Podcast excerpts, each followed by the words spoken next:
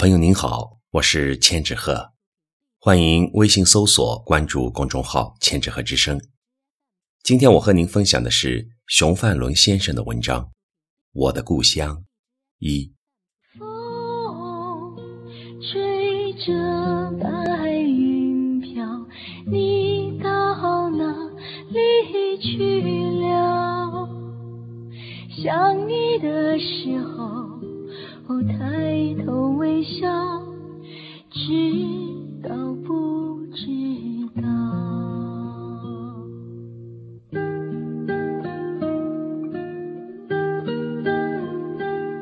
故乡对每一个人来说是最难以忘怀的。小时候，总觉得这里就是世界，世界就是这么大。长大了。离开了家乡，总觉得月亮还是故乡的圆，故乡的亮。尽管有时乌云遮挡，或似有雾蒙，可它在游子的心里依然是那样的皎洁明亮。儿时的记忆总是那么的美好，令人神往。它对一个人的成长有着潜移默化。乃至终生久远的影响。我的故乡是江苏晋江西来镇。算起来，我真正在老家度过的时光也只有七八个年头。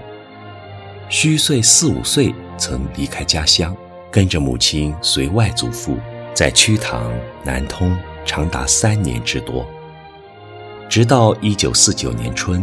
回到老家上了四五六年级，这才在西来度过了整整三年的时光。初中却又离开家去了卢高一所农村学校读书，虽然八里路，也只是一两个星期才回家一次。高中去了苏州，更是只有寒暑假期才回来。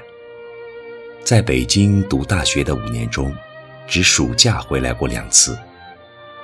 一九六三年大学毕业后参加工作，就长居合肥几十年。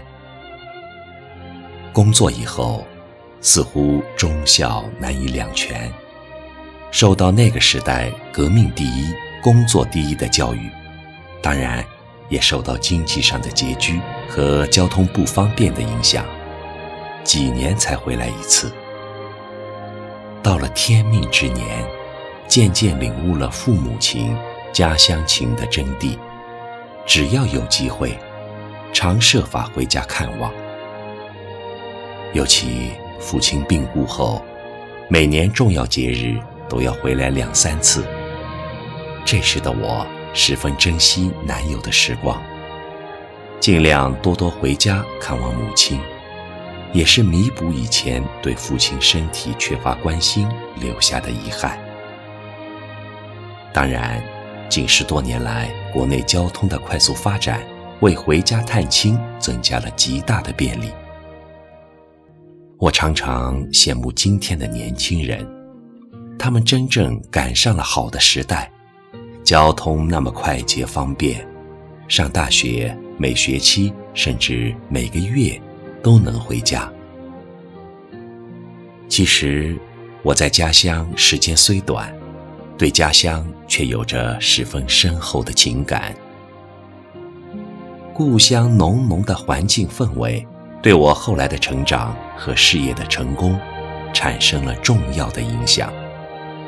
上世纪八十年代初，我有幸成为中国改革开放后第一批出国留学人员。在美国学习，优美环境确实使我大开眼界。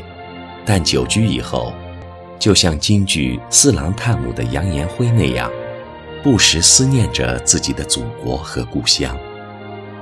我曾经感慨地写下：“母亲再丑，她是儿女生生的亲娘；祖国再穷，她是游子生根的地方。”回国前，还给大使馆写了一首诗：“昨为祖国来，今为祖国回。时间虽长，终将去；困难再大，已败退。夕阳景色醉不倒，反觉故乡清又美。振兴中华鼓声急，快回祖国挥汗水。回国后，曾被《神州学人》刊登，